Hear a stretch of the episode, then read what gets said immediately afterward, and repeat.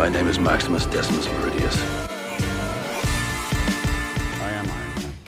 Hello, hello, and welcome back to the Post Credit Podcast. I am your host, Eric Italiano, senior writer at BroBible.com. Today, I am joined by my buddy, my pal, Brandon Katz. You could find Analyzing Analytics over at Parrot Analytics. Brandon and I are fresh off of seeing Guardians of the Galaxy 3 together. We saw it in New York last week, packed house. Given that this is probably, in a weird way, one of the most important Marvel films in a long time. Uh, we're going to be dedicating the entire show to it. It's James Gunn's final outing with Marvel. It has been marketed as sort of the Guardians' last dance. Like I think on the poster it says like one more time with feeling. So they're really hammering home the conclusive nature of it. I think you combine that with sort of the Ant Man Quantumania is Marvel shitty now discourse, and you arrive at this point where Marvel has maybe their most reliable filmmaker Yeah. putting up a curtain call at a time where they need it most. And I think generally Gunn stepped up and nailed it. I don't in the days since I wonder if older Marvel films are always going to hold a bigger place in our heart because we were younger men then and we were just different people. So I have a hard time imagining if anything is ever to pass Guardians one for me, you know? It's it's like that stupid line. I, I can't remember if it's Orange County or something, but someone's talking about reading a book several times over the course of their life. I think it's How I Met Your Mother, and they're like, it brings up the question: Did the book change or did I? And it's meant to be like this very douchey sentiment, but there is a kernel of truth in there. Like the the things that hit us when we were still in these embryonic stages of not only the superhero boom but the Marvel Cinematic Universe. Is that going to stay with us more con- concretely than the current ones where we've been oversatiated and we we analyze these things for a living? Context does matter. So you quoted Orange County. I'm going to quote the curious case of Ben Button, where um similar quote where Brad is like, you know, the funny thing about coming home. I I don't know what voice I'm doing here. He's from New Orleans in the film. I don't think I've got that in uh, the bag. You know your strengths and weaknesses. I like But he that. said, so I'm I'm gonna drop the voice for now. But he was he's like, you know, the funny thing about coming home is looks the same, feels the same, smells the same. You realize what's changed is you. So I just wonder if in the same way, like, you know, people think, oh, the music of my childhood and the movies of my childhood were the best. There is like a chemical scientific explanation for why we feel that way. And I'm just starting to wonder if that's how is if that's the reality of my Marvel fandom these days. So I say that with I don't think that my enjoyment of three surpassed one. It came a lot closer than I expected it to, but I definitely enjoyed it more than two. So that's sort of my general point A. My general point B is Gunn demonstrated, and and again, outside of Coogler, you know, I don't know who in the MCU would they would give this power to. Probably not even John Watts, wherein he was able to tell such a concentrated, closed story that the character arcs were so wholly satisfying because they were able to focus on that and that alone. So when you look at what this film was going to do for Marvel in terms of just flat out being good, how this film concluded the Guardians trilogy, I think overall this is probably the most successful MCU film since No Way Home. I understand Wakanda Forever won an Oscar and was generally well received, but it didn't like stem the tide of Marvel's in trouble here. It almost added to it. I but- liked but- Wakanda Forever quite a bit, Yeah. but this is in terms of complete enjoyment, the more whole film. You know, there are moments in Wakanda Forever and elements where I'm like, this isn't really working, understandably, because it's it's facing circumstances no other film has to face. So I get it. But this was far more complete. We'll get into it uh, as we go. But as I said to you walking out, there is no point where this movie really drags for me. It's either very entertaining, very funny, or very emotional. And I was invested in, in it the whole time. Whereas several recent Marvel movies and projects, there are moments or stretches where I'm I'm le- leaning back. You know, I'm, I'm not necessarily zoned in. So, and I just generally agree with you. I think Guardians one is probably the best of the trilogy. I like this one more than two, and two is one that's really grown on me. One, I walked out of two not loving it. Have rewatched it several times recently, and and grown a fondness and appreciation for what it does. And I think this one tops it. So very satisfying conclu- conclusion. I'm excited to get into the nitty gritty with you. I, I think the differences between Guardians 2 and Guardians 3 is Guardians 2 was contained narratively, but not in terms of scope, right? So it was a Guardians adventure, but they're dealing with a character, Ego the Living Planet, right? They're explaining Star Lord's origins and and having a villain Yeah, and having a villain who, whose genuine goal is to like insert himself in every planet. So I think that that is sort of what created a bit of the disconnect with the second one, which I think gets better as it goes on, which is not something that you say much about these films, and that's the Gunn of strength. And then my last big, and then but then this is contained as well, but it is also a smaller, smaller scope, and we'll get to that as well. And then I just want to point out the CGI. You know, Guardians was the first cosmic Marvel film, so maybe they have a grasp on it bigger than most, would you say that there were any moments where you and I know that you're not a big CGI guy, but I think that this is now required in any conversation about Marvel because as soon as these films come out, people take s- screen caps and say, "Look how shit this looks." So I, I think generally this film is going to pass that test. I hope. Yeah, there's nothing that I remember that stood out as distractingly bad. And of all the recent Marvel movies, excuse me, of all the recent Marvel movies, this one had the highest degree of difficulty because there are so many animals and, and CGI creatures that take up a very prominent role in the film. So for it to not have any glaring laugh out loud moments that are unintentional is quite impressive. And I just think if we zoom out too, because we were talking about Gunn's placement in Marvel, this is a guy before he was originally fired for Guardians of 3 who said that the original version of Guardians 3 was going to set up the next 10 years of cosmic MCU and wow. who a lot of a lot of reports said was you know Kevin Feige was folding into the mix as a, in a more hierarchical kind of standpoint. So clearly you know lo- losing Gunn is a is a big thing for Marvel even though they're still going to churn out and and soldier on. Yeah. All right let's take a quick break and when we come back we will dive into the nitty gritty of the film when you need mealtime inspiration, it's worth shopping Kroger, where you'll find over 30,000 mouthwatering choices that excite your inner foodie. And no matter what tasty choice you make, you'll enjoy our everyday low prices, plus extra ways to save, like digital coupons worth over $600 each week. You can also save up to $1 off per gallon at the pump with fuel points. More savings and more inspiring flavors make shopping Kroger worth it every time. Kroger, fresh for everyone. Fuel restrictions apply.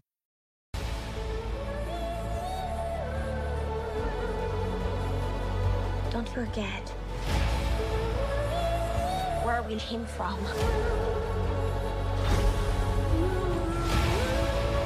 We have been running our whole lives. Pete, I'm done running. All right, and we are back. We are breaking down Guardians of the Galaxy Volume 3 in detail. In case it wasn't already clear, we are going to be discussing spoilers. So if you have not seen the film or are one of those psychos who just likes to spoil shit for yourself, to each their own, but I just don't get you people. Uh, My college girlfriend would read the last page of a book and then start the book. And I I just like I could not move past how how yeah, that is crazy that is. But hey, well, to each their own, like you yeah, said. Yeah, uh, well, and maybe that's part of why it was a college girlfriend. uh, all right, so let's so spoiler warning, spoiler warning, spoiler warning. If you don't want the film to be spoiled, we'll see you next week, I guess. Uh, all right, let's let's give a quick recap of the plot. Rocket is injured in a fight with Adam Warlock, who is trying to capture him on behalf of the High Evolutionary, who wants to reacquire Rocket to study his brain. While Rocket is able to escape the fight, his injuries require medical attention. However, due to some technology installed in him when he was created by the High Evolutionary, the Guardians must track down a series of MacGuffins in order to fix Rocket's technology and therefore save him. Along the way, upon learning what the High Evolutionary has planned for Counter Earth, they decide to take him out too. Is that the size of it, B? Yeah, I mean, when we walked out of the movie, you very aptly and succinctly said the whole plot is save Rocket. Yeah. And that's it. And that's actually a great positive, as I'm excited to get to as we touched on at the top, this is again, these are the guardians of the galaxy. There's talking trees and aliens. So it's not small in concept or theme, but in terms of purely like what is the story of this film, it is not only the smart, smallest Guardians film that I could think of, but maybe one of the smallest Marvel films of all time. Like you think of how much people loved Spider-Man 1, right? And they're like, wow, it just felt like the day in the life of Spidey, right? I think that there's a similar comp here where it's and, and that is what these films have maintained so well, is that it just feels like a Guardians of the Galaxy adventure. Now, I think one of the more interesting parts about that is this is the first time that we've that Gunn has gotten his hands on these characters since I believe Guardians 2 came before Infinity War, correct? Yeah. Yeah. Okay. So he has had to reckon with all of the decisions that the franchise has made for his babies, his character, his team, his guys. And I think that the way that he approached that was just to say, and again, spoilers, spoilers, the trailers really lay it on thick in terms of Rocket's going through it in this one, right? So he, instead of what most fans expected was that to be the third act sort of dramatic crux, he front loads that and says, forget about everything else going on in the, in the MCU right now. The Guardians' problem is that Rocket is dying. And I think that that is such a smart way to anchor what ultimately needs to serve the characters. That is the point of any conclusion you know, outside of the end games of of the world, where they're literally wrapping up billions of dollars in ten years of storytelling. The point of telling stories is to end them. And by stripping down the plot to its bare bones, I think Gunn allowed himself the room to do that. And you mentioned the marketing, and yeah, of course, Rocket is front and center. Everyone has been predicting for for years and years, uh, or since the first trailer, that he's going to die. And it it's felt so like years. Yeah, yeah, you're right. And and it is so interesting because essentially, Rocket is sidelined from the main primary plot for the whole movie, but yet Gunn really uses flashbacks effectively to still give him an arc and a character and context to that, like, hey, sa- save Rocket plot. So it works on multiple layers, and and uh, the the whole benefit that I see from having the smallest, most self-contained, most simplified plot is that every single character, as a result, even friggin' Cosmo the dog, gets to enjoy either a mini arc or a well-earned moment to shine. And that's that's really hard to do from an uh, efficiency standpoint. And, and to be able to dole that out across the movie where you know off the top of my head i would say eight or nine characters get like a, a real nice moment or a kind of emotional journey. That's just impressive storytelling right there. Well, and the reason that Gunn is able to do that, though, is because of what he's always understood about his characters and sort of superheroes at large and why you go into these films pretty much guaranteed the third act is going to make you at the very least well up at some point and that is that he understands that superheroes are ultimately outsiders right you've got you know forget about this team right you've got some of the icons peter parker nerdy teenager Bruce Wayne, perpetually like depressed and potentially psychopathic loner. Stephen Strange is a rampant narcissist. Superman. So which is, one of those are is you? Which which outsider do you most closely align? And, and then the last one is Superman is literally alone. I'm gonna have to go. Geez, none of these are really too flattering, huh? uh, I'm gonna have to go with rampant narcissist because I'm the host of the best podcast on earth. How do you like that one? I love that. Okay, perfect. Now But that we got but- that out of the way. But I think what he understands is that like Peter Quill's journey is not reckoning with the fact that he's a celestial, almost god powered dude. His journey is, man, Gamora's gone, my family's gone, and this sucks. Yeah. And and when you proliferate that to every character, when you understand that these films are about finding a home where you don't have one, finding a family when you don't have one, you're able to tie a neater bow than you would if he was comprehending with a more central force within the MCU whose character decisions have a butterfly like effect that ripples throughout the entire franchise. Where here he was just allowed to say, here is what I think about these characters, here is what I love about them, and here is the ending that I think that they deserve. For sure. And, and entertainment strategy guy who, who's a smart analyst, he has criticized phase four of the MCU for being too focused on grief. And one of the one of the potential reasons that he posits that the kind of commercial uh, success of MCU has become a little bit more inconsistent is that mainstream general audiences don't want to watch a ton of movies and TV shows solely based around death and grief, grief, which I can understand. And yet Gunn is able to take similar themes, yet still make it feel like a party at times, a party that you don't ever want to leave, a moment in like college where you just look around and be like, I can't believe this is my life. And the fact that he's able to do that while still threading the ne- needle, very significant emotion, very heavy ideas. I, I mean, man, this guy's writing, his writing is better than his direction. And I think his direction is damn good. And usually, and this is a result of both like his ultimate quality as like an emotional storyteller, but also the trust that he's earned over the last 10 years. Usually, starting a film with Radiohead's Creep and ending with The Dog Days Are Over would be a bit heavy handed and Yeah. on the nose.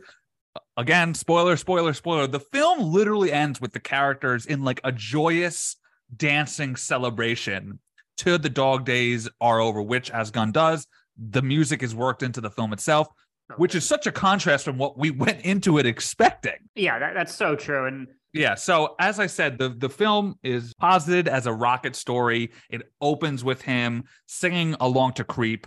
The intention in which, that is which by the way, I love like a, a talking raccoon from space knows the words to creep. Like that, there's just something cool and enjoyable and relatable and, and awesome about that. I don't know if I can put my finger on it, but it's just I was like, this is great.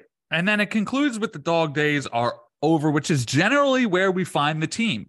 And I actually, I think the bravest choice that this film made was not reuniting Peter and Gamora because glad, yeah. for him to have that be such like a central and like you get it right? Like i feel like anybody who's ever had a crush ever would be like yeah bro that sucks. Not only did she die but she's back and she doesn't like you anymore. Like that's a that's a shitty hand. That's so to- salt in the wound if I've ever seen it. right. So to stick to that to commit to that and have that emotional weight force him back home a place that he hasn't been in you know 35 years i thought that that was perfect because he is of all the characters the one that you the one that you need to at least proposition to be like all right he might pop up again and as we will touch on it in a bit it seems like he will. So that's how quill ends. We have gamora staying as a ravager which is how we find her when the film starts Drax and Nebula stay on Knowhere to sort of serve as just like sheriffs, I guess, and mayor type thing. Drax also seems to find a new family with these uh, refugee children, so he gets to sort of express his fatherly uh, intuition going forward. And then Rocket and Groot lead the new Guardians, and then Mantis goes home. I don't want to become a culture where the only consequences are, oh, a character died. But Marvel did quite heavily play that card. Did you feel any sense of disappointment that they all made it through? Because that, because that's a strange thing to ask, right? Are you bummed that the heroes lived? But and I just a fair question given the marketing, right? yes, and when you're promised finality and they literally all ride off into the sunset, there's a bit of disconnect there. But I would say I'm fine with it. I think that every single character landed exactly where I would want them to be. I think that they were all emotionally poignant. You know, even you look at um Kraglin having his chance to sort of take the reins from um the blue-headed guy from the first two. Yondu. Yeah, and like save the town, Cosmo, the good dog, bad dog thing. It just all worked into such an emotionally satisfying conclusion that even if even though the plot I felt was a bit inert, like I wasn't thrilled with the narrative conclusion, but sort of the character arc conclusions I thought were dead on. Yeah, I think mileage is going to vary, particularly like we said, because of the marketing. And I think some people who have no media literacy are like, they promised this and they didn't deliver, and now I'm angry. I'm sure we're going to get a contingent of folks like that. But for me, I found it a very satisfying and cathartic conclusion. And I think to be able to pull that off without killing any characters is a really impressive testament to Gunn's ability to develop characters and wring out genuine emotion. And you know, I, killing characters for dramatic effect and just for you know plot simplicity, it's really easy. It's the easiest thing to write, and any Right. writer will tell you. But accomplishing the same level of emotional investment and output without that, I think is is really upper echelon storytelling. Um, I will say, however, in terms of like as we're talking about conclusion, because particularly because we've heaped so much praise on the movie so far, I will say that the third act climax, the actual, you know, pinnacle, it goes on for far too long to the point that I think it does start to feel like a bit like diminishing returns. And I do think that kind of seeps into h- how some may feel about the character conclusions that directly follow that up. But Yeah, that that that's like, gonna I'm on the same page. I felt like the narrative momentum towards the end was it was like, all right, let's cut this thing's head off here. And uh spinning wheels for like, yeah. You know, 12 minutes of that climax. And I also think it doesn't help that, and this is again a Marvel problem writ large. The high evolutionary was well performed, But again, just vanilla as fuck. I want a perfect world. Like, you know what I mean? Like that it's is the hard most to make a good villain. That's like what I've really come to believe, and that's not necessarily an excuse for a flat villain. That's again, I, I agree, very well performed. But man, it, it's it's hard. Like yeah, every time he's on screen, yeah, every time he, he's on screen, it's like, all right, we get it. You know, I don't need any further elaboration of how this guy wants a utopian society and how, oh, turns out that nobody's perfect enough for it. I, I've never heard that one before. you know what I mean? Like, Yeah. it's just, uh, I put this out in a tweet, and I think it just comes back to you know looking forward at, at James Gunn's career, which we'll get to a little bit, and what makes the Guardians franchise really special, which we'll get to in a minute too. But I, I said this in a tweet: James Gunn gets people. What motivates them? What makes them different? What brings them together? What they're ashamed of, and what they need, especially when they won't admit it to themselves.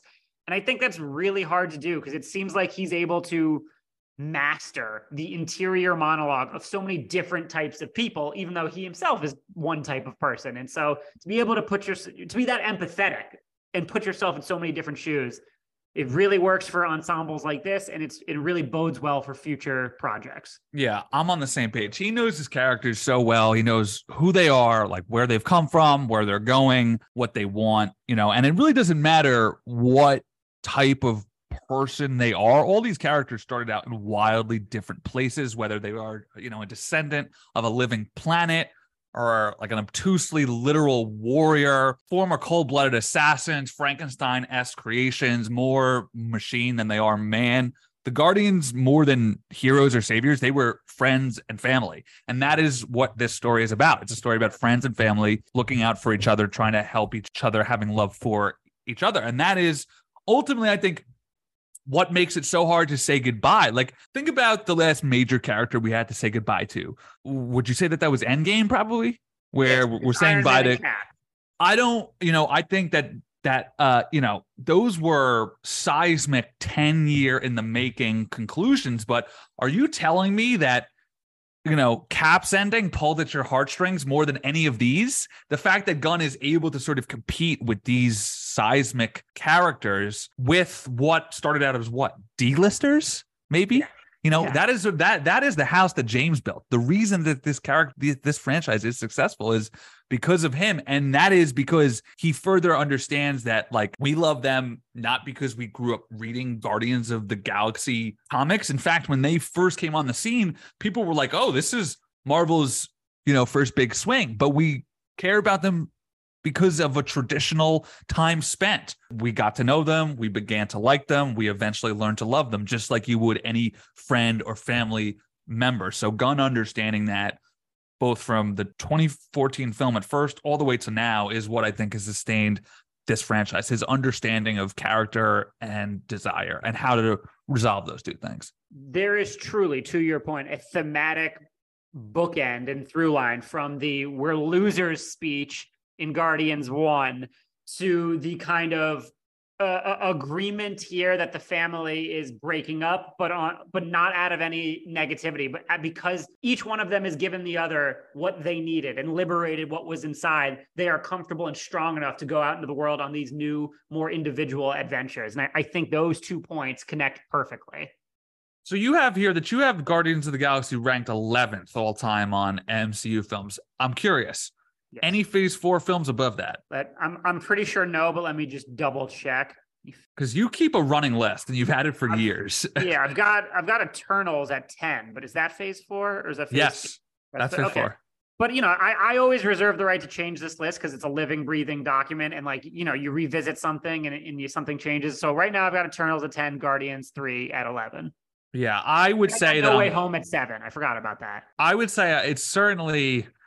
I don't have a list like you do, but I'd say Guardians are my favorite franchise within the MCU so far. I think that this is certainly better than two, so I think it's at least a top fifteen for me. And at this point, they're at what, like thirty-three, so that puts it in the They're at thirty-two movies. Yeah. 32. So yeah, I'd have to really break it down and dive in, but I kind of want to drop that that sort of metric of quality. Like, where does this rank in my all time? Because I think that that circles back to our point that that that we made at the start was our emotions and who we are affect these lists as much as anything. So I don't want to, you know, had had Wakanda Forever came out like two years after Black Panther 1, it would have had such a different emotional resonance to it. So I am going to give up my MCU hierarchical rankings and just try to tier them as like God tier, good tier, average tier, and like shit tier. Listen, no matter what, I would have loved Toy Story 3, but it's in my top 10 movies all time because I saw it a month before I left for college. You know, Right, my yeah. first year of college. And so Yeah. like I was just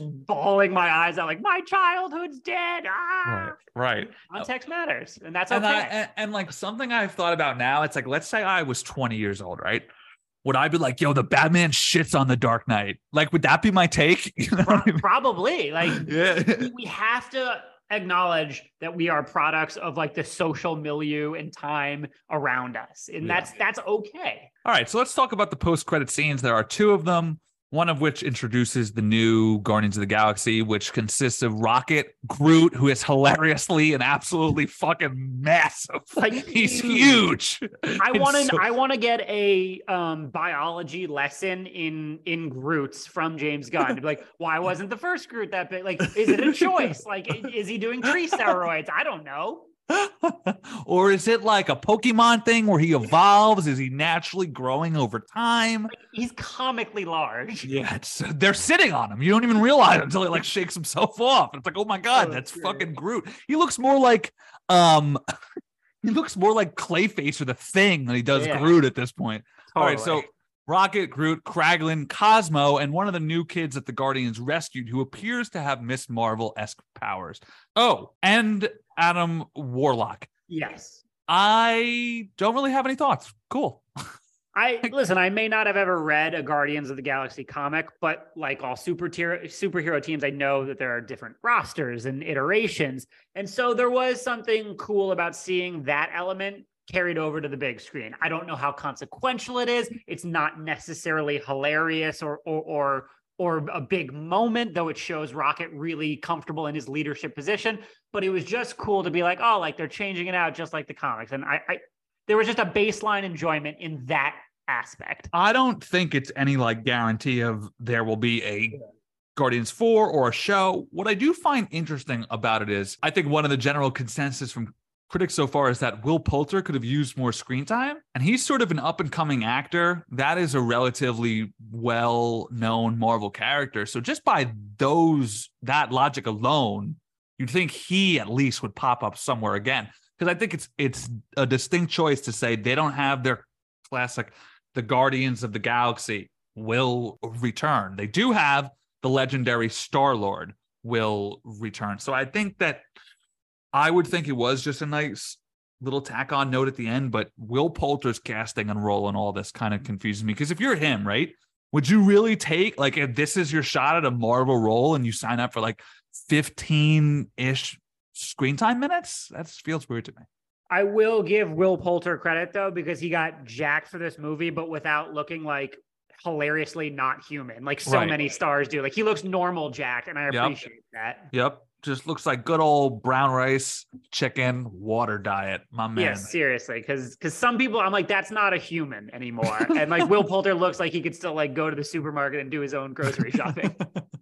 All right. So as for the legendary Star Lord will return post credit scene, it sort of just sees him sitting at his kitchen table with his grandpa eating cereal, and they're going back and forth having banter. They don't really give any sort of significant indication of how, when, or why we will see him return. What did you make from that scene?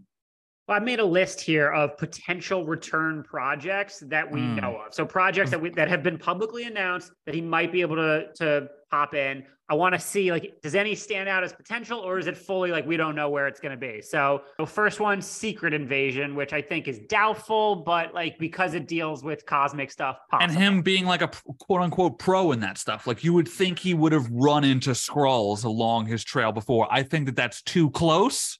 yeah. Because that is guaranteed to come out, I think, in August. So I love the idea and concept, but I, I don't think Loki season two, you know, a variant of, of Chris Pratt in in one throwaway scene. I could see that.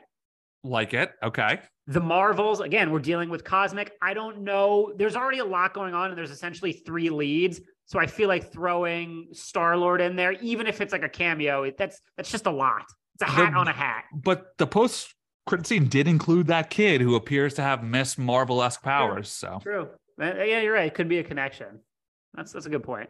Uh, Fantastic Four, doubtful, but I because we don't know really anything, I was like, fuck it, I'm throwing it on there. Yep. I am curious to see whether or not this will truly be a uh because there's there's rumors that it might be like a period piece, right? Like a 1960s type thing. I remember those rumors from a few years ago. I, I haven't really seen it recently. While we're on it, you want to talk about the uh Margot Robbie Adam Driver rumors? Have you seen I mean, these? I yeah, I mean, listen, if, you're they Robbie, why on earth would you do that? You're already. I think more so if if you're driver, honestly, I because I feel like his personal tastes don't really align. And after his inconsistent Star Wars experience, I was very surprised to hear that he might be gearing up for another long franchise. But like, listen, I, I those are two two really talented actors. I would love if that was the case. if I was a betting man, I think Driver is probably going to wind up being it, but I'm putting a buck on Jodie Comer. I feel like that one's just staring us in the face. It's unbelievable how obvious it is. And the rumor about Daveed Diggs is the thing. Obviously, I love that for me. That would be good too. Yeah, yeah. the look, I understand that people want to get mad about nothing at all, but seriously thinking Marvel, for as quote unquote woke as Disney might be, to think that they might hire Mila Kunis to play a character named the Thing, if you believe that in the nicest way possible, get your knowledge up. Get your knowledge up because there's, there's on no planet Earth would that happen. It, it's not happening. I, I would be shocked. And All then right, the so let's- movies- yeah. The last movies on this list: Avengers, Kang Dynasty, and Avengers: Secret Wars.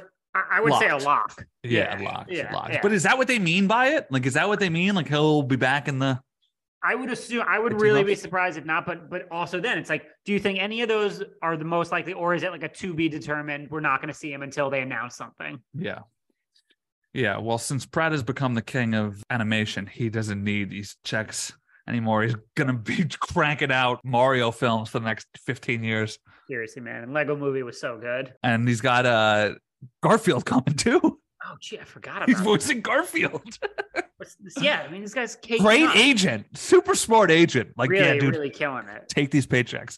Uh, all right, let us rank the Marvel trilogies. For, by my count, not counting the Avengers films, there are one, two, three, four, five, six. We have Guardians of the Galaxy, Iron Man, Captain America, Thor, which is four films, uh, Ant Man, and Spider Man. I'm gonna go Guardians of the Galaxy, Captain America, Spider Man, Iron Man, Thor, Ant Man. That's exactly mine with like the caveat that Guardians is 1A and Cap is 1B because Oh, okay. Yeah. for for Guardians if if we're just comparing the three Guardians movie, if we're ranking the three Guardians movies and the three Cap movies, Guardians of the Galaxy 1 is the top overall for me, but then the Cap franchise has two of the next three in Winter Soldier and Civil War. So like it's it's so hard for me to be like which one's definitive one and which one's two. So I'm just going 1A and 1B and essentially the same exact thing as you, yours. All right, and then the final thing I want to touch on here is what James Gunn has next. He is famously now the co-CEO of DC Studios. He's going to be directing Superman Legacy. Superman is your character. I would love to hear what you are feeling about this project post Guardians 3. It's it's tough to make sense of it all because Gunn's public comments on Superman Legacy have said, you know, he's not going to make it like an outsider comedy. He's looking for a Superman with humanity and someone you would want to hug. He wants to add to the positive Superman Superman elements that have come before on the big screen. And then the plot is Superman basically reconciling his Kryptonian heritage with his human upbringing. And so my my question honestly is what what does this all add up to in terms of character and story in your mind? Because i i like what i'm hearing on an individual like bit by bit basis but i'm struggling to see the full picture. But i also think that's really understandable because we have virtually nothing to go on at this stage. All i know at the end of the day is the man gets character the man gets emotion and he's got a unique and singular voice as a writer. So like those three elements i'm like okay i'm pretty confident. His strengths perfectly complement Superman's cinematic weaknesses, i.e., people have always said Superman films are so boring. How do you relate to him? He's like a god. He can't get hurt. If there's anybody who could make you feel for a godlike alien distant character, it's Gunn. I also think he's going to zag. I think how many Superman films have we seen, especially ones that are starting franchises where the threat is from his home world? I would love for a change of pace there. Whether he dives right into Lex, I think that, might be a taking a big, big swing. Maybe I understand Brainiac is a Krypton related villain. Maybe he Metallo, goes. maybe. I was just gonna say that, but he's also a Krypton. Yeah. See, that's the problem, right? How do you work kryptonite into every single plot? But here's the thing, like, and I've said this a million times too. It's just so easy to to make Superman not like invulnerable. Just he's in a fight, he gets hit, he's bleeding a little bit, and he's just like, "Oh wow, that's crazy. I'm gonna keep going." Like he's hurt. We've we've now seen he can be hurt, and it took two seconds. Like it doesn't have to be spelled out. He doesn't have to be like nothing can hurt me except this. And frankly, we've essentially seen that with you know Henry Cavill's to an extent. Like he got his ass kicked by by other Kryptonians. Like you can just make it where where the person is not completely invulnerable and has a little bit of fear in these Yeah. situations. It's so easy. you know, I to that extent, I am curious what he'll do with Pa Kent. I'm curious what he'll do with Ma Kent and how much he leverages those relationships. and, I, I'm sorry. I'm just I'm looking up Superman villains right now, and we we know because there's been chatter about this. What if this is the introduction also to Lobo?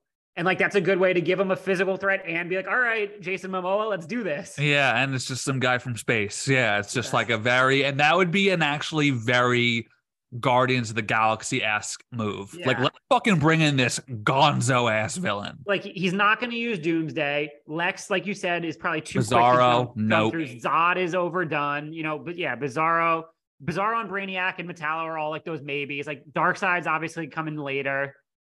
Yeah. Yeah. But I, you know, I just think generally I was already excited for his work on it. I think that Guardians of the Guardians 3 made me more so. I actually I would have to go back and revisit Suicide Squad, but it might be my favorite film of his since the first one. So Yeah, I feel like Suicide I feel like if you are DC right now, you're like, oh, thank God. We did it. well, let, us see though, because Guardians Three is tracking for a domestic opener low, lower than Guardians Two, but that's Yeah, but that doesn't reflect on Gunn at all. No, but but they they listen. You want money. That's the it, whether it's fair or not, and it's really not. But Yeah. but still, I think I think it's gonna be. I think it's gonna work. All right, B. Any final thoughts? Uh, go see this movie in theaters. I think seeing it with a really big crowd like you and I did in IMAX enhanced the experience. I think everyone was kind of laughing and, and crying at the same moments, and Yeah, that was a nice communal experience. Yeah, overall, I think it's definitely a writing of the ship for Marvel. I don't think that they've fixed themselves. I don't think that they've cured themselves. But in terms of like remembering what you felt like when you watched these films five, six years ago, I think it captures that. And when it comes to these movies, I'm not really sure what more else you want than that. Um, make sure to follow Brandon at great underscore Catsby and all of his work at Parrot Analytics. Make sure to follow myself at Eric Italiano and at Postcred Pod. Leave us a five star review on Spotify and a written review on Apple Podcasts if you haven't already. Oh, you want to hear how much people fucking hated Ant Man 3? I tried to give away a code for the film and not a single person replied. Wow. I mean, I I would have even taken that. That's so it's just, it's bad. I like So- Ant Man three more than most people, but like I still recognize its major glaring flaws. Yeah. Leave us a written review on Apple Podcasts if you haven't. We'll be back next week. Cade will have seen the film by then, so he will share his feelings. Uh, we'll talk some Succession next week for sure. We'll talk some Barry. Are you caught up on Barry, Brandon? Stupid question. It's it it, dude. Bill Hader. Phil Wow. Hader, man. What I a I man. I can't wait to see his feature directorial debut. Yeah, yeah. All right, so stay tuned for that, and we will catch y'all next week. Peace.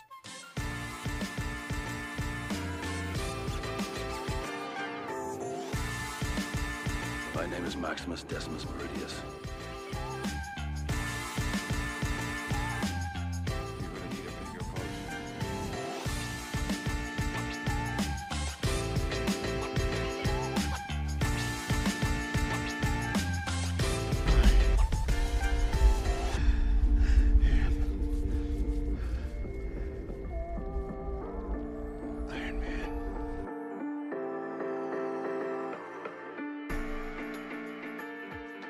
Another day is here, and you're ready for it. What to wear? Check.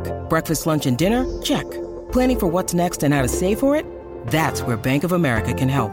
For your financial to-dos, Bank of America has experts ready to help get you closer to your goals. Get started at one of our local financial centers or 24-7 in our mobile banking app. Find a location near you at bankofamerica.com slash talk to us. What would you like the power to do? Mobile banking requires downloading the app and is only available for select devices. Message and data rates may apply. Bank of America and a member FDIC.